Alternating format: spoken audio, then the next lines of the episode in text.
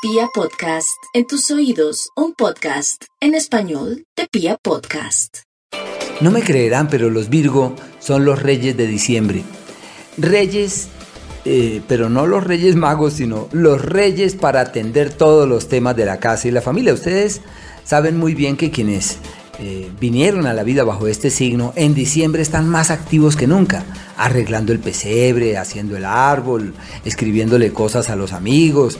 ¿Por qué? Porque para los Virgo este es el mes en donde los temas familiares y la cercanía con el otro tiene mayor fuerza y mayor poder.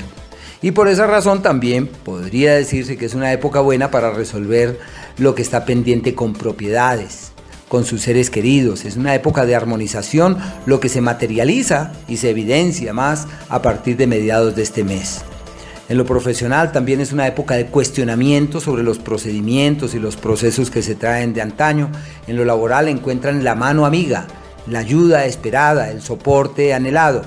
Y en su vida sentimental, la primer quincena es favorable para la comunicación y la segunda puede haber algunas tensiones que se llevan con una buena actitud.